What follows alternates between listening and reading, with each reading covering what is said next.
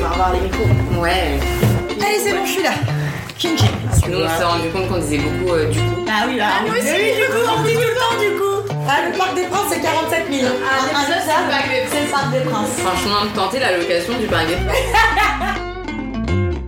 Bienvenue. Vous écoutez Entre nos lèvres, un podcast qui raconte les vraies histoires autour de la sexualité, mais pas que. Nous sommes Céline et Margot, et aujourd'hui nous accueillons une nouvelle invitée, Émilie. Émilie a 23 ans, et avec elle nous avons discuté des tables à débarrasser, du bénin et de protestantisme, des webcams et de skyrock, de stérilés en cuivre et d'endométriose, mais surtout des normes dont il faut s'affranchir. C'est parti. Alors, est-ce que ça te plaît d'être une femme? Oui. Quand j'étais petite, j'avais les cheveux courts. Euh, du fait que j'ai les cheveux crépus et que ma mère savait pas forcément euh, s'en occuper. Et du coup, on m'a beaucoup comparé à un petit garçon. Et euh, pour moi, avoir les cheveux lisses et longs, c'était plus féminin que avoir des cheveux crépus, parce que bah, les cheveux crépus, quand t'as du vent dans la figure, et ben c'est pas sexy comme quand on a les cheveux lisses. Bah en fait, tes cheveux bougent pas, donc il se passe rien. Et donc, euh, ouais, arrivé au collège, je me suis défrisé les cheveux parce qu'il fallait que je ressemble, parce que je voulais ressembler à mes copines, et parce qu'il y a aussi ce truc de, euh, ben moi dans les médias et enfin dans la société en général, des femmes avec ma tête ou d'autres petites filles, il y en avait pas. Donc, euh, je pense que inconsciemment, de toute façon, je m'identifiais aux femmes et aux petites filles blanches, et donc il fallait que j'ai les cheveux lisses. et, et c'était un moyen de peut-être ressembler un peu plus à une fille parce que, enfin, j'avais les oreilles percées comme toutes les petites filles de ma génération. Et, euh, et ma mère m'habille avec des petites fleurs et ou en super nana quoi. Mais là, je me suis, enfin, j'ai un assez gros afro jusqu'à l'année dernière et j'ai rasé ma tête euh, en, en janvier. Je me suis retrouvée à aller sur YouTube à taper comment s'accepter avec les cheveux courts. Je suis pas la personne la plus développée au niveau des formes et donc j'avais peur que même adulte, on me confonde encore avec euh, avec les garçons quoi. Tu sais si tes parents ils étaient heureux d'avoir une petite fille? Oui. J'ai deux demi-sœurs et un demi-frère. Et après, mes parents ont eu moi et mon frère après. Et euh, je sais que ma mère, euh, depuis toute petite, elle voulait une fille et un garçon. C'est ce qu'elle a eu. Elle avait nos prénoms euh, depuis des années déjà. Donc, oui. Ils ont déjà fait des différences dans ton éducation par rapport à celle de ton frère? Oui et non. Euh, dans le sens où à la maison, c'est-à-dire par exemple pour les tâches ménagères, tout, tout ce que ça englobe, euh, on a été éduqués de la même manière. On était typiquement la famille avec un, les grilles euh, sur le tableau, euh, avec qui débarrasse la table, etc. Et donc là-dessus, on a eu la même éducation. Et aujourd'hui, d'ailleurs, je suis très fière de voir que mon frère fait plein de trucs chez lui et sans que sa copine ait à se lever du canapé. Mais après, là où il y a eu la différence, c'est que moi, j'étais l'aînée, j'ai été une fille, et que quand mon frère, par exemple, a eu 17 ans, il a pu faire plein de trucs que moi je pouvais pas faire à l'époque, même bien avant ses 17 ans. Mais mon père est béninois et ma mère est française, donc mon père a une éducation très africaine, enfin en tout cas très béninoise. Et euh, et du coup au final je suis contente que mon frère ait pas eu les mêmes barrières que moi j'ai eu parce que moi je suis tellement proche de mon frère que je me dis j'aurais pas supporté qu'il subisse la même chose, donc j'ai pas été jalouse euh, là-dessus. Tu disais que ton père il avait une forte culture béninoise, c'est une culture qui vous a transmis comment du coup? Bah déjà c'est très patriarcal. Alors la première chose qu'il fallait nous inculquer, c'était l'excellence à l'école. La fois qui m'a le plus traumatisée, c'est euh, je suis restée de mon bureau de 16h à minuit sans avoir le droit d'aller manger à table. Et, euh, et en fait, c'est dès que tu te dès que tu donnes une mauvaise réponse, on t'en met une. Donc euh, c'est pas moi c'est pas comme ça que tu deviens excellente à l'école quoi. Et ensuite euh, la religion. Hum, du coup, mes, mon père, enfin mes deux parents sont protestants et euh, l'héritage euh, religieux c'était hyper important. Puis surtout que, enfin, mon père est né dans les années 50, je suis né dans les années 90, il est né au Bénin, je suis né à Paris, c'était pas compatible et ça, euh, ça, ça, ouais, ça a mené à des couacs terribles parce que justement quand j'ai eu mon premier copain, euh, je l'ai pas dit tout de suite à mon père, je l'ai dit au bout d'un an de relation. Mais je me suis dit, j'ai envie quand même d'essayer de partager ça avec lui. Et mon père m'a dit ah non non, euh, moi je veux pas entendre parler de copains, euh, tu m'en parleras quand tu seras en master. J'ai jamais fait de master, donc euh, voilà. Donc au final, bah, j'ai tout fait dans son dos. Hein. Enfin ça j'ai fini par lui dire plus tard, mais j'ai tout fait dans son dos. Heureusement que moi j'avais ma mère parce qu'en plus mes parents ont 10 ans de différence, donc ma mère était plus souple Et, euh, et du coup, c'est ma mère euh, qui m'a fait euh, tout ce qui était rendez-vous euh, gynéco. euh. Elle- Elle-même, elle m'a dit, ton père, il accepte pas, mais moi, je te le dis, c'est normal d'avoir des copains à 14-15 ans. Enfin, c'est la vie, quoi. Y a pas, t'as pas à avoir honte ou. Donc, heureusement que ça a contrebalancé un petit peu, mais c'est vrai que ça crée des écarts à certains endroits. Tu disais tout à l'heure que ton papa, quand tu faisais tes devoirs, parfois il pouvait vous administrer des, des claques. Est-ce que ça a eu un impact sur toi, les, ce type de violence dans l'éducation? Oui, je pense que oui. Parce qu'aujourd'hui, si mon père hausse un tout petit peu le ton, je suis persuadée qu'il va me frapper. Alors que ça fait peut-être dix ans euh, que j'ai pas pris de claque, hein, voire plus. Mais ça, je l'ai réalisé il y a vraiment très peu de temps. Ça fait, je pense que ça fait même pas six mois que je dis, mon père nous a battus. Parce que j'ai jamais vu comme ça. Parce que à côté de ça, j'ai l'impression d'avoir eu une très bonne éducation. Mais en fait, j'ai une, je peux pas dire que c'est une très bonne éducation. Si j'ai été traumatisée, ça marche pas. Je pense surtout en fait que les violences éducatives, d'un point de vue sociétal, on les caractérise pas encore comme de la maltraitance. Ce qui est un gros problème en fait. Mais si ton enfant il a fait une connerie et que tu lui fous une trempe, bah c'est considéré comme de l'éducation violente, mais c'est pas considéré comme de la maltraitance parce que tu le tapes pas gratos en fait. Et ça c'est assez compliqué. Tes parents, ils occupaient quel rôle concrètement dans ton quotidien, dans ta famille?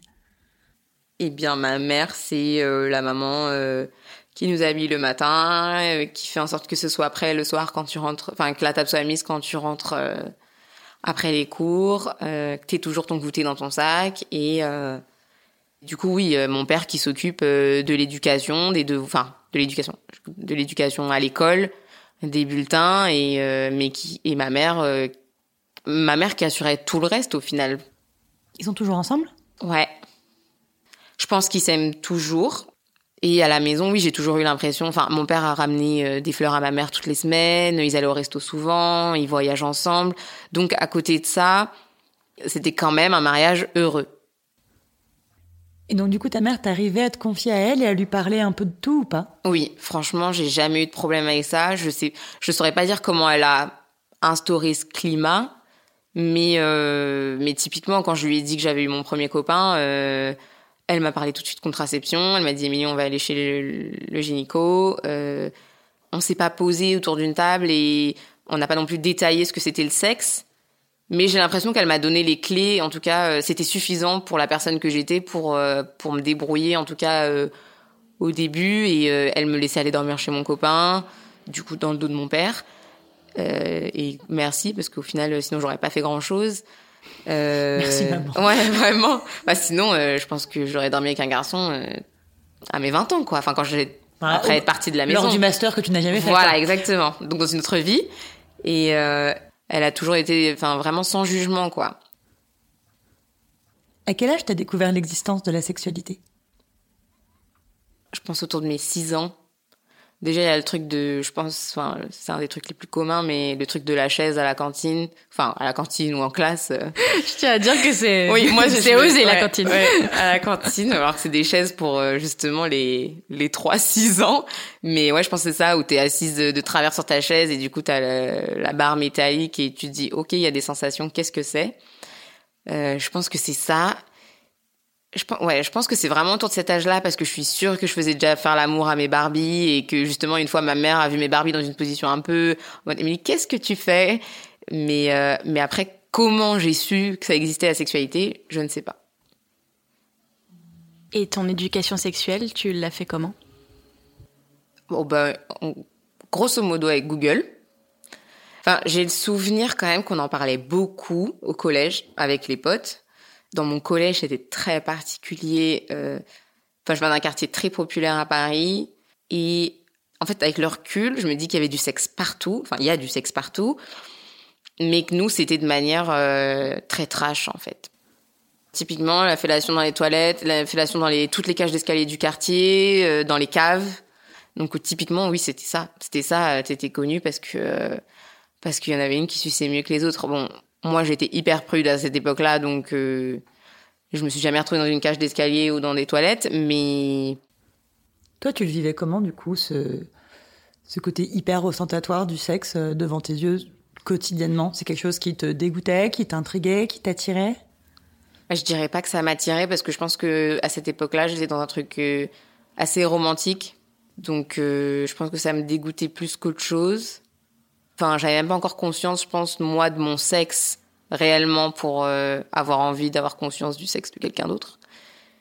Mais euh, du coup, je pense que c'est à cette période-là où j'ai dû regarder mes premiers pornos. Mais ça m'impressionnait tellement aussi que je pouvais regarder que du porno lesbien.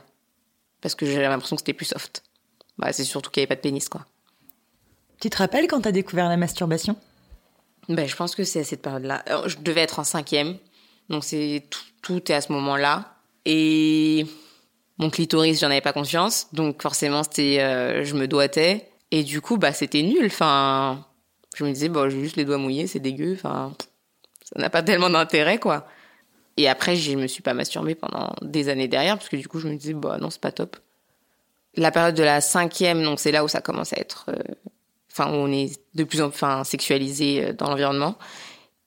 Et c'est la même période où on a des blogs. Donc j'ai un Skyblog, comme euh, tous les jeunes de ma génération. Et donc euh, sur, le site de Skyrock, il y a un chat, un dédié que pour les filles, un que pour les garçons. Il y en a un euh, avec un logo plus de 18. Et donc c'est interdit aux moins de 18 ans. Et donc forcément ça donne envie de cliquer. Et là je me, souviens quand on arrive sur l'accueil du chat, en fait c'est un chat groupé. Et donc il suffit juste d'écrire son message, de l'envoyer. Et toutes les personnes qui sont connectées au chat peuvent lire le message. Donc si tu vois quelqu'un qui, il y a un message qui te plaît, tu cliques sur le pseudo et tu peux envoyer un message à cette personne-là. Et donc euh, au début je discute un peu avec des garçons, mais ça me plaît pas. Et du coup je discute avec des filles et donc euh, les conversations se résument, euh, enfin commencent en trois questions. Euh, tu t'appelles comment? T'as quel âge? T'es bi? T'es hétéro? Euh, T'es gay? Et, euh, et je crois que du coup je me dirige plus vers les filles qui disent qu'elles sont lesbiennes, alors que je me considère absolument pas lesbienne, mais ça me rassure. Et je sais que euh, potentiellement, en gros, si on discute un peu, euh, ben, la personne en face va euh, allumer sa, sa webcam et que pareil de l'autre côté, euh, tu peux allumer ta webcam et te montrer. Puis je sais même pas à quel moment j'ai compris que potentiellement je pouvais voir quelqu'un nu derrière. Au début, je pense que j'ai envie juste de voir à quoi ça ressemble parce que bah je me suis vue que moi jusque là. Et, euh, et du coup, euh, bah du coup, oui, j'ai fini par me, bah, me montrer nue euh, en webcam euh, à d'autres personnes qui avaient à peu près mon âge, quoi, sur Internet. Pourquoi t'en as eu envie? Mais j'en sais rien. Je pense que c'est toujours la curiosité, mais il me semble que ça me procurait le même sentiment que quand j'ai regardé mes premiers pornos de culpabilité quand je le faisais. Mais je sais pas, c'était euh, C'était excitant quand même. Peut-être. J'arrive pas. En fait, j'ai tellement occulté cette euh, cette mini année parce que enfin, je sais même pas sur combien de temps ça se résume, mais je pense que c'était un an, un an et demi grand max. Que euh, je sais pas ce qui. Enfin, oui, je pense que c'était vraiment de la curiosité de qu'est-ce que c'est le sexe, euh, qu'est-ce que c'est le corps. euh, surtout que bah à 12 ans, moi j'avais un corps de bébé. Enfin, j'aime pas dire ça, mais enfin, j'étais pas formée. Donc euh, peut-être voir des filles qui avaient des seins alors que moi, je l'avais pas spécialement. euh, des filles qui avaient des poils alors que moi, j'en avais pas beaucoup. Il y a un truc aussi qui me dérange, c'est que je sais pas si j'ai montré ma ma tête ou pas. Je suis incapable de me souvenir si, de si j'ai montré ma tête ou pas. J'espère que j'ai été assez maline quand même pour pas avoir montré ma tête, mais euh, je ça, je m'en souviens pas. Et euh, et je saurais pas dire non plus quand est-ce que j'ai arrêté. Je saurais pas, je j'arrive pas à me souvenir. Est-ce qu'il y a eu un élément déclencheur? Est-ce que moi j'ai juste pas aimé ça un jour et je me suis dit bon bah faut arrêter? Ou est-ce que ça s'est fait juste tout seul? Je j'en ai aucune idée. Tu dis que ça a duré un an, un an et demi, mais du coup c'est quelque chose que tu faisais régulièrement, genre t'avais entre guillemets des copines que tu retrouvais souvent sur ce chat? Non, je pense que j'ai parlé à des à chaque fois à des personnes nouvelles euh, à chaque fois que je me connectais sur le chat. Et quand je dis régulièrement, je pense que c'est euh, si par exemple le mercredi après-midi j'avais pas cours au collège, euh, que les parents sont pas à la maison, c'était le seul moment où je pouvais accéder à l'ordinateur quoi. Toi tu dis que tu sais plus si tu montrais ou non ton visage. Oui. Les filles face à toi, tu voyais leur tête? Parfois oui, parfois non. Et vous vous parliez? Enfin, c'était un échange vraiment ou non, c'était il y avait pas de son. Enfin, on parlait sur le chat, mais il y avait pas de non, il y avait pas de son. D'accord. Donc tu disais que t'en étais venu à te masturber devant ta webcam.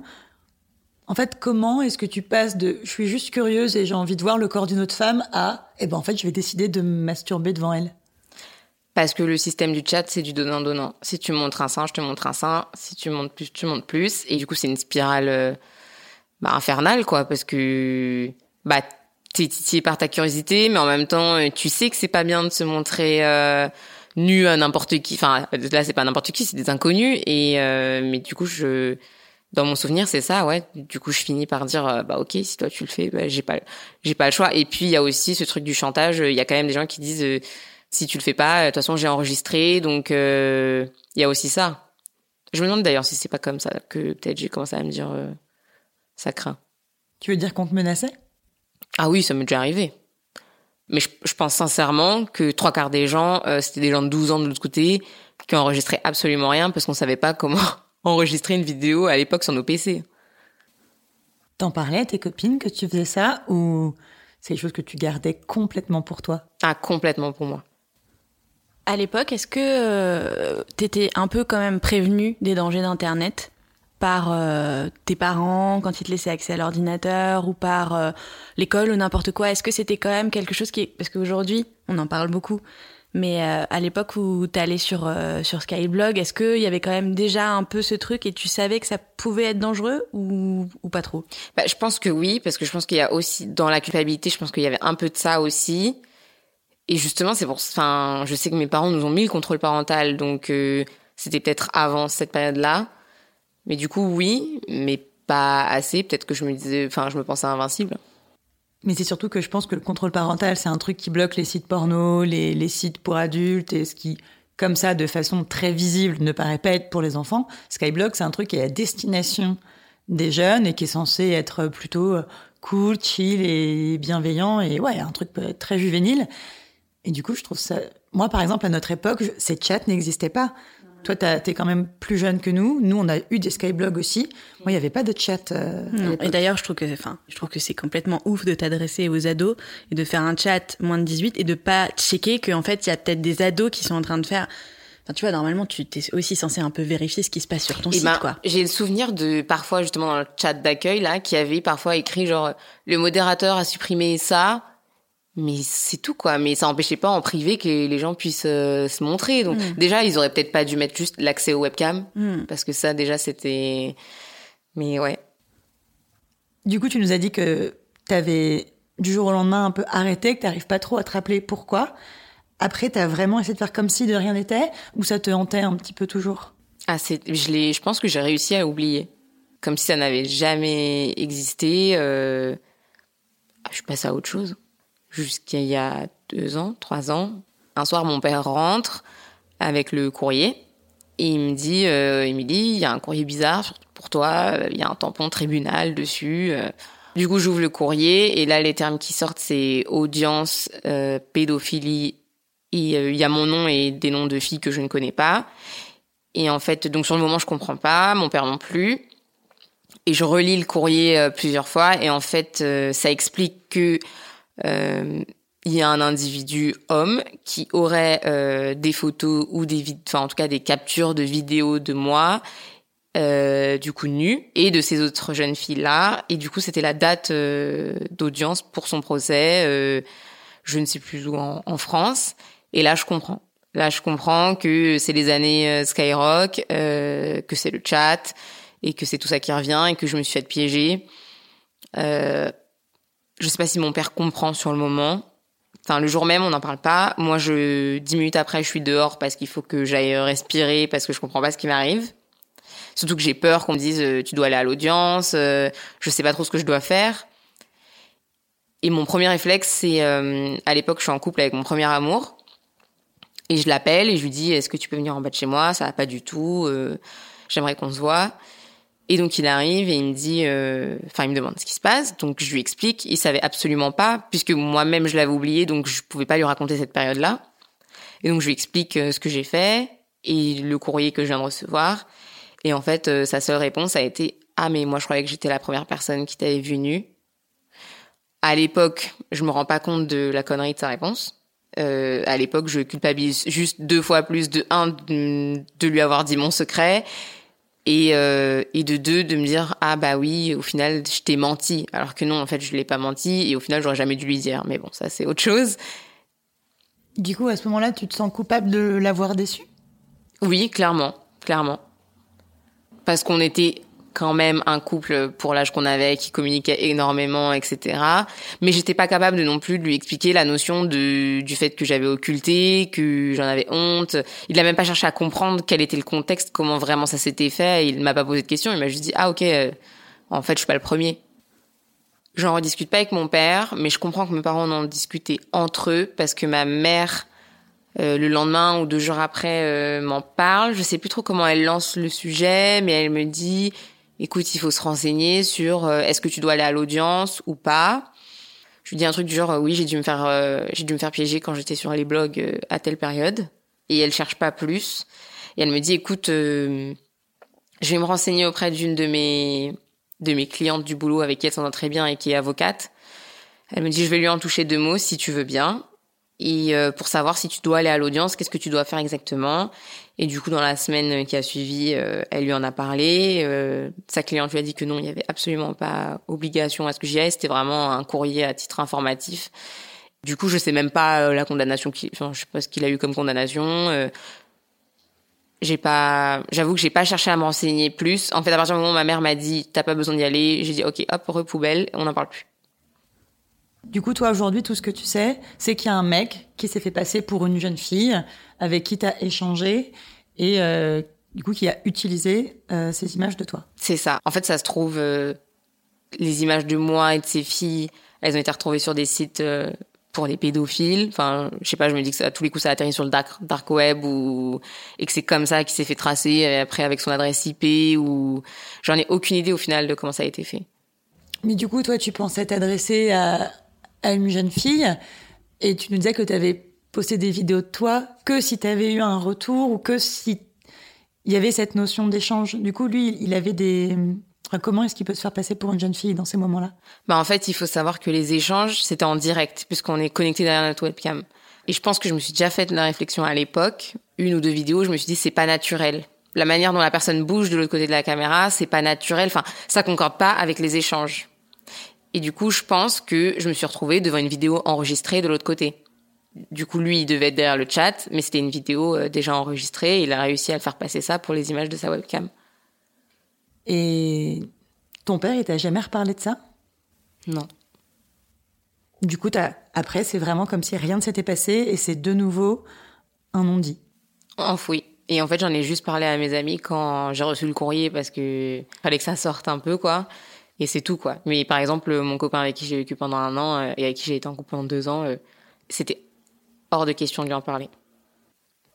Et je pense que du coup, ça a eu, enfin, ça a eu un énorme impact sur euh, mon rapport à la nudité derrière et dans ma sexualité tout court. Hein. Et tu dirais que ça a quelles conséquences, justement aujourd'hui, sur toi? Bah, je suis hyper pudique. Bah, mon, je suis restée trois ans avec mon premier amour. Je pense que on a fait l'amour dans le noir deux ans et demi. Mais dans le noir total. C'est-à-dire que je veux même pas que tu puisses voir mes yeux. Euh... Lui se mettait devant le miroir tout nu. En mode, viens, on se regarde tous les deux euh, tout nus devant le miroir. Et je disais, non, non, j'en suis pas capable. J'en suis pas capable. Et au bout de trois ans de relation, j'ai réussi à le faire. Et je pense que pour le coup, euh, s'il y a bien un truc où il m'a aidé, c'est quand même d'accepter mon corps. Mais après, les relations qui ont suivi, euh, j'ai très très peu fait l'amour euh, avec de la lumière. Euh, S'il y a de la lumière, eh ben je veux pas que tu vois mon visage ou je reste à moitié habillée. Enfin, je fais en sorte que on voit le moins possible parce que je suis pas capable moi-même de me regarder dans le miroir, donc je veux pas que quelqu'un d'autre. je supporte encore moins le regard de quelqu'un d'autre sur moi. Et du coup, je suis incapable de faire l'amour ou d'avoir euh, ne serait-ce qu'une sorte de rapport avec quelqu'un en qui j'ai pas confiance et que je connais pas. Est-ce que tu penses que c'est parce que t'as pas confiance en toi, ou parce que parce que t'as pas confiance en l'autre? Bah, je pense qu'il y a un petit peu des deux. Enfin, je pense avoir confiance en moi au niveau du mental, mais au niveau du physique, pas totalement encore, ça c'est sûr. Déjà, il y a le fait de, bah, j'ai pas la morphologie euh, la plus développée qui soit. Euh, j'ai des tout petits seins. Bon, aujourd'hui, je les adore, mais euh, pendant des années, euh, allez, j'ai dû me poser une fois la question de est-ce que j'allais me les faire euh, opérer, et puis au final, j'ai vite compris les avantages. Je me suis dit non, non, non. Mais euh, enfin, j'ai pas spécialement euh, plus de fesses ou enfin voilà, je suis vraiment quelqu'un, enfin, je une skinny comme on dit. Ça sur ça, je me suis pris plein de remarques au collège du type t'as un cure-dent, si on te pousse avec le petit doigt, tu te casses en deux, comme si j'étais vraiment un, un bout de bois quoi. Et j'ai l'impression que c'est pas spécialement désirable. Par exemple, quand j'avais mon afro, moi, je le vivais très bien d'avoir mon afro, mais j'étais persuadée que c'était pas un atout séduction ou que ça pouvait pas être quelque chose de désiré. Et euh, tout ça mis à euh, bout à bout, euh, ouais, je pense qu'il y, y, a les deux qui se confondent, la confiance en l'autre et la confiance en soi. C'est marrant parce que moi, à l'inverse, j'ai vu un documentaire de Amandine Gay qui s'appelle Ouvrir la voie. Je sais pas si tu l'as vu. Pas du tout. Faudrait que tu le regardes, il est génial. Et justement, c'est un témoignage de plein de femmes afro-descendantes en fait qui discutent beaucoup de leur identité et de leur éducation et vraiment de leur, de leur rapport à leur couleur de peau et comment est-ce qu'elle est perçue d'abord par elle-même et aussi par les autres, notamment dans la société dans laquelle elles vivent. Et en fait, beaucoup par rapport aux hommes disent que en fait, euh, ce qui les, ce qui les emmerde énormément, c'est en fait d'être vraiment perçues. Tu vois, dès qu'elles ont une afro, justement, elles, elles ont le sentiment d'être un objet sexuel pour les hommes parce qu'il existe ce fantasme de la femme noire, hyper libérée, hyper sexuelle. Et du coup, toi, du coup, tu avais ce sentiment inverse de parce que tu te tu portais cet afro, tu te sentais invisibilisée, alors qu'il y a d'autres femmes qui, pour elles, justement, euh, ça les dessert presque parce qu'elles ont le sentiment que, ouais, qu'en fait, c'est un truc qui est vachement sexualisé. Il y a les deux. J'ai été fétichisée aussi par euh, le fait de ma couleur de peau, oui, d'être métisse. Ça, oui, je l'ai senti. Mais dans mon métissage, je vais avoir les cheveux afro, mais j'ai pas les courbes afro. Du coup, je remplis pas totalement le, stéréotype de la femme libérée euh, sexuellement. Euh. Et puis, je pense que inconsciemment, j'ai toujours eu ce truc de, de toute façon, les filles blanches seront toujours plus désirées que les autres. Et vu que je ne suis pas blanche, et eh ben forcément, je vais me mettre en retrait par rapport à ça. Du coup, tu te sens pas désirable parce que tu n'es pas blanche et pas désirable parce que tu coches pas les stéréotypes de la femme noire? Ouais, j'ai un peu le cul entre deux chaises. Qu'est-ce que tu préfères chez toi? Hum, Au niveau de mon visage, je dirais euh, mes lèvres. Mais t'as une très jolie bouche. Merci. Non, mais t'as aussi des beaux yeux, un bonnet, des beaux sourcils, un putain de sourire, genre bah, la meuf est canon. mon nez, pendant longtemps, euh, j'étais hyper complexée parce que je le voyais beaucoup plus gros que ce qu'il n'est, alors qu'en fait j'ai un tout petit nez. En fait, j'ai l'impression qu'il était entre deux c'est pas un vrai nez quoi. Soit tu restes euh, typé européen, soit tu t'affirmes plus, mais tu restes pas entre deux. Alors qu'aujourd'hui j'ai aucun problème avec mon nez. Et euh, après au niveau de mon corps, euh, je pense mes jambes parce que je suis petite, mais j'ai des grandes jambes, donc je pense que je les aime bien. mais c'est complexe. Est-ce que vieillir c'est quelque chose qui te fait peur ou pas du tout? Non, parce que j'ai hâte d'avoir un afro poivre et sel. T'as raison, c'est hyper beau. Ah ouais, c'est trop trop beau. Mm, mm. Et est-ce que tu entretiens un rapport particulier avec tes poils? Ah ouais. Ouais. Ben, ça, je l'ai mal vécu euh, au collège euh, parce que, bah, du coup, je suis brune. Et donc, ça se voit plus. On n'a pas forcément une pilosité plus forte, mais ça se voit plus que bah, les blondes. Et, euh, et moi, j'avais pas de problème avec, avec mes poils jusqu'à qu'on me dise Ah, t'es poilu des bras. Et forcément, dès qu'on te le fait remarquer, bah tu le vois. Mais bon, j'ai jamais passé une bande de cire sur mes sur mes bras, donc je pense que ça va. Au niveau de mes jambes, euh, maillot et sel et tout, euh, bah je suis un peu la meuf qui s'épile en été et qui s'épile les chevilles en, hiver, quoi. C'est tout. Est-ce que tu as conscience de ton corps quand tu fais l'amour ou est-ce que tu arrives à l'oublier? Non, j'en ai trop conscience. J'en ai trop conscience justement du fait qu'il puisse y avoir de la lumière ou je sais qu'il y a des positions que j'ai pas envie de faire parce que j'ai pas envie qu'on puisse me voir euh, où je vais tout calculer. Est-ce que tu arrives à lâcher prise un peu ou pas? Non.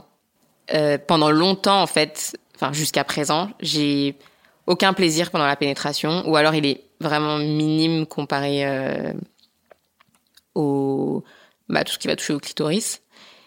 Et donc euh, pendant des années, euh, enfin au début, je pense que c'était mes premiers rapports. Donc je me disais, Émilie, c'est tes premiers rapports, c'est normal que t'aies pas de plaisir. Enfin ça s'apprend, voilà, vous débutez, c'est normal. Puis après, on est célibataire pendant un petit moment, puis on se remet en couple, et donc on a de nouveau des rapports, et du coup on a de nouveau mal. On se dit, oui, c'est normal, il y a une période sans rien, il faut que ça reprenne. Puis on a plus mal, mais euh, mais il y a pas de sensation. On a juste la sensation du va-et-vient, mais toi ça te procure absolument rien. Voire ça fait mal. Et il y a deux ans, j'ai voulu poser un stérilet parce que ça faisait six ou sept ans que je prenais la pilule. Donc je me suis dit c'est pas terrible, les hormones, tout ça. Et donc j'ai voulu passer au stérilet en cuivre. Et donc j'ai posé mon stérilet en cuivre et en fait euh, j'avais des règles qui duraient trois semaines. Parfois j'avais plus de règles, mais j'avais quand même les crampes de comme les premiers jours de règles. Ça descendait dans les mollets. Après j'ai eu une fatigue mais tellement j'avais l'impression d'avoir 80 ans quoi. Même prendre un verre d'eau c'était une épreuve. Un jour je vais au travail et puis je suis pliée en quatre, sachant que tous les mois qui précédaient, il y avait au moins deux ou trois jours dans le mois où j'avais pas au travailler parce que j'avais trop mal. Et j'en avais entendu parler de l'endométriose, mais euh, j'ai toujours eu des règles très douloureuses. J'ai souvent manqué les cours euh, parce que j'avais trop mal souvent les deux premiers jours. J'ai toujours eu des règles hyper abondantes. Mais là, c'était encore plus que d'habitude, même si avant déjà, euh, pendant mes règles, j'avais des symptômes du type bouffée de chaleur, en avoir le tournis, je suis jamais tombée dans les pommes, mais c'était assez fort déjà. Après, quand on pose un stérilet, on vous dit oui, il faut trois mois d'adaptation. Donc euh, bon, on se dit ok, euh, serre les dents, ça va passer. Et il y a un moment où je vais au travail et j'ai trop mal, et donc euh, ma responsable me dit va à, tel hôpital.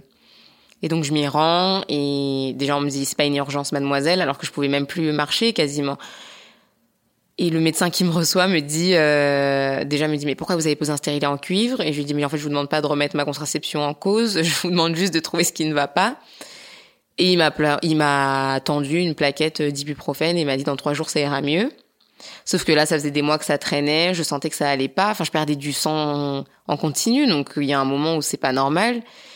Et donc j'ai appelé mes parents, j'ai dit je rentre en France et on fait les examens quand je rentre. Et du coup j'y suis allée, j'ai fait les échos plus euh, IRM et là on m'a dit que oui il y avait euh, présence d'endomètre et donc l'endométriose et en fait que avec le stérilet ça aidait pas euh, l'endomètre à s'évacuer et du coup ça s'accumulait encore plus.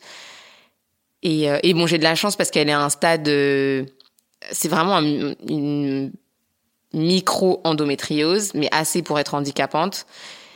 Donc, enfin, j'ai pas, euh, j'ai pas eu besoin d'être opérée tout ça pour retirer l'endomètre. Euh, normalement, de ce qu'on m'a dit, euh, ça va pas jouer sur ma stérilité, mais du coup, ça joue comme ça au quotidien sur, bah, sur mes mes rapports sexuels, quoi. Et c'est pour ça que que j'ai pas de plaisir et que j'ai mal pendant les pendant les rapports.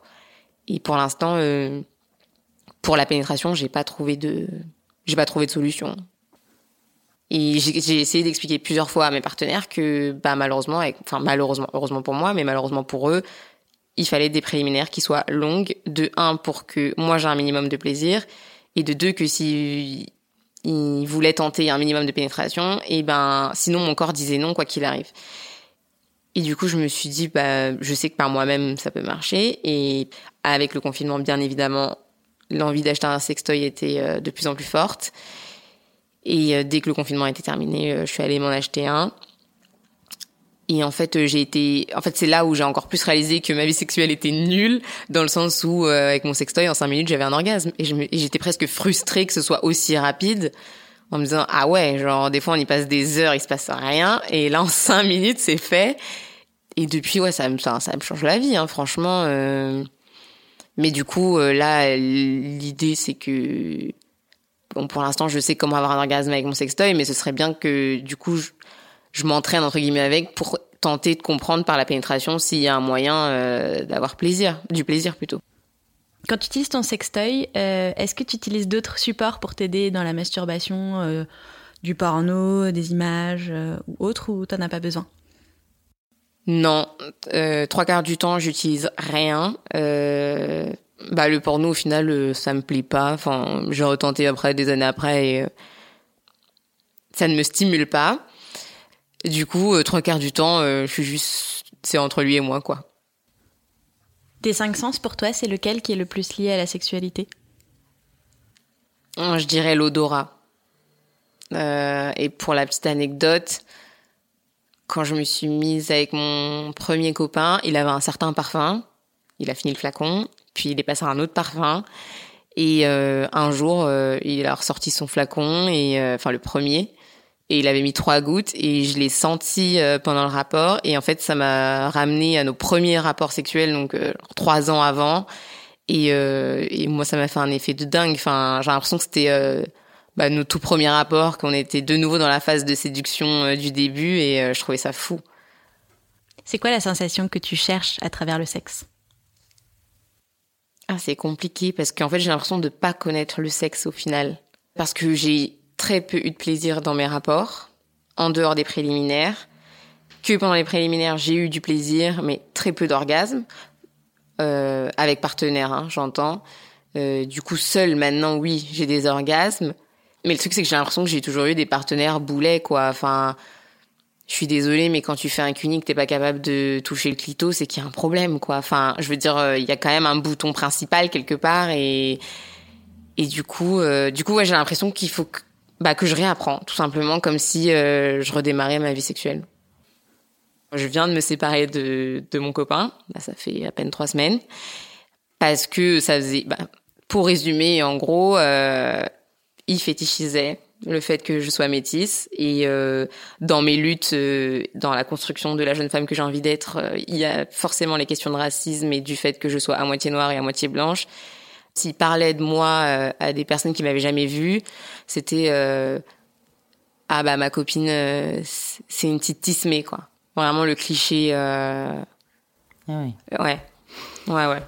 Bah ça lui plaisait ma couleur, ça lui plaisait mes cheveux, mais ma culture ça lui ça l'intéressait pas plus que ça. Par exemple, une fois on parlait du métissage et il comprenait pas ma quête identitaire, tout ça, et je lui disais mais tu sais par exemple si un jour on a des enfants, ils seront certes trois quarts blancs, mais ils auront un quart noir. Et s'ils ont des questions par rapport à leur euh, double identité, il va falloir que tu sois capable autant que moi de répondre. Et il m'a répondu ah mais c'est très simple. Je leur dirai bah votre mère elle est métisse parce que votre grand-père il est noir et votre grand-mère elle est blanche. Voilà. Tous tes partenaires ils étaient blancs? Non, mon premier amour était noir. Après je suis sortie avec des blancs et un colombien. Et nous c'est un problème bah, du fait d'être métisse, c'est que quoi qu'il arrive, ce sera un couple mixte, qu'on sorte avec un noir ou qu'on sorte avec un blanc. Parce que nous, on sera toujours la, double identité. Mais du coup, ouais, je me pose la question de, du coup, euh, est-ce que il faut que je me dirige plus vers les hommes noirs, mais pas sûr non plus, parce qu'il y a beaucoup d'hommes noirs qui sortent avec des métisses ou avec des blanches parce que euh, parce qu'elles sont pas noires. Mais c'est pour ça qu'il y a beaucoup de femmes qui se décolorent la peau. Plus t'es clair et plus t'es censé être désirable. Donc, euh, une femme blanche, c'est le l'apogée. Tu fais comment pour te décolorer la peau? Bah, observer dans le métro, parfois il y a des femmes, elles ont la moitié des mains, le bout des doigts, il va être très foncé, c'est leur couleur naturelle. Puis ça se décolore au fur et à mesure de la main. Souvent ça fait des croûtes, elles ont la peau hyper sèche, même au niveau des. C'est souvent au niveau des extrémités que ça se voit. C'est c'est pas les mêmes teintes partout euh, et c'est des produits hyper chimiques qu'on vend euh, dans, je crois qu'à Paris on en trouve dans tous les magasins afro et euh, quand tu vas en Afrique il y a des panneaux publicitaires, nous ce serait les shampoings L'Oréal et ben c'est des produits pour se décolorer.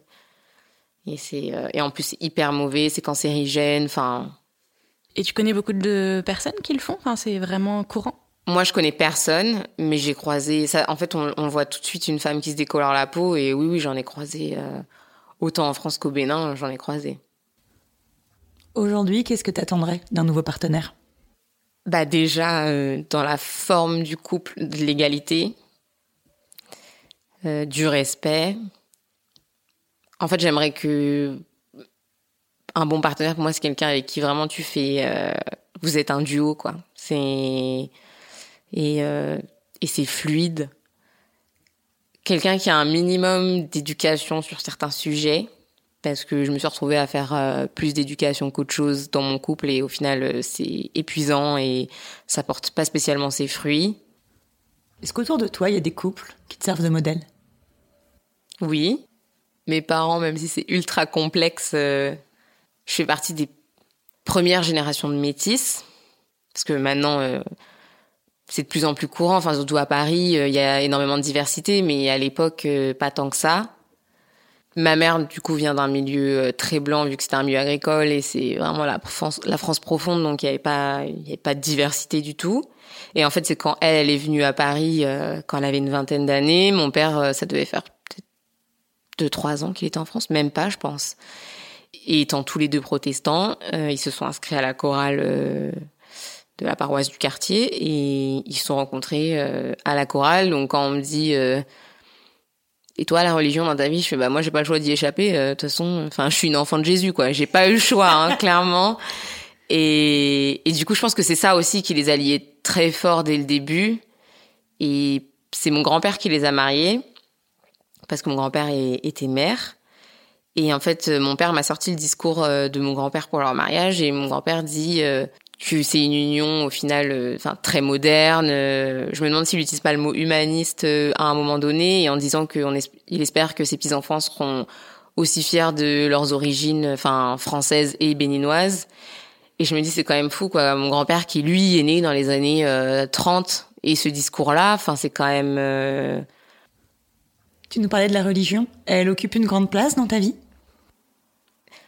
C'est compliqué. Au début, pendant longtemps, euh, j'en voulais à mes parents de pas m'avoir demandé demander mon avis en fait sur la religion, le fait qu'on soit protestant, ce que j'en pensais. Puis avec les années, parce que derrière des religions, il y a aussi des il y a des mœurs, il y a des cultes, il y a une, enfin, il y a une culture, il y a des traditions, il y a des valeurs. Au final, je me suis retrouvée dans celle du protestantisme. Et donc, bon, j'étais très bien là où j'étais, mais je trouvais ça dommage qu'on m'ait pas parlé d'autre chose non plus. Oui, je pense que je crois, mais je suis plus dans un truc spirituel. Et euh, pour moi, c'est vraiment entre Dieu et moi, et il y a personne euh, qui interfère au milieu. Donc ouais, aller partager, chanter avec des gens, c'est pas, ça me gêne plus qu'autre chose. Ce qui est important pour moi dans le protestantisme, c'est que je la trouve, euh, je trouve qu'il y a une modernité qui colle euh, à ma personnalité, euh, dans le sens où les pasteurs, ça peut être des hommes et des femmes qui peuvent se marier, qui peuvent avoir des enfants, que le mariage gay est toléré.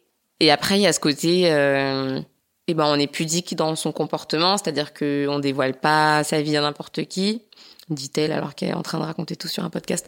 Mais euh, j'ai réalisé au moment où je le disais, mais dans le sens où on est en fait, ça reste des valeurs qui sont universelles de toute façon. Enfin, la religion, il y a quand même des trucs qui sont universels, donc euh... après, je pense que c'est beaucoup de, de détails qui font que on se retrouve plus dans une que dans l'autre. Pourquoi tu as voulu venir nous parler de tout ça et qu'est-ce qui était important pour toi? Premièrement, parce que je vous ai beaucoup écouté et que en vous écoutant, enfin en écoutant les expériences des autres, euh, ça m'a permis de me remettre en question sur mes expériences. À partir du moment où j'ai pris conscience que mon expérience, enfin parfois pouvait me mettre des freins dans la dans la suite de ma vie, je me suis dit que là, c'est à partir du moment où je l'avais conscientisé, il fallait en parler, il fallait, c'était un moyen de d'activer, euh, de lancer la démarche. Donc d'en parler, euh, je pense que ça réparera par la suite euh, bah, certaines blessures et que euh, bah je suis sûrement pas la seule à avoir vécu ça, que même si peut-être la personne qui écoute elle l'a pas vécu, bah au moins elle pourra comprendre ce qui peut se passer dans la, dans la tête des personnes à qui ça arrive. Et euh, ouais, puis surtout, vous, vous déposez mon colis euh, de charge à vous et repartir sans.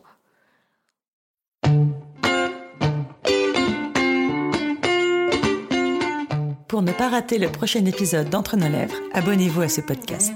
Vous pouvez également nous suivre sur Instagram, Facebook et Twitter, at Entre nos lèvres, ou sur notre site internet entrenoslèvres.fr où nous écrivons aussi. Et n'oubliez pas de vous inscrire à notre super newsletter. Tous les 15 jours, à l'annonce du nouvel épisode, on partage avec vous 5 chouettes recommandations. Des livres, des films, des articles, tout ce qui nous a plu ou touché ces derniers temps. Promis, c'est cool. Ah oui, et puis le montage et le mixage de cet épisode ont été faits par Claire Sarfati et la musique du générique par Martin de Bauer. Allez, à dans 15 jours.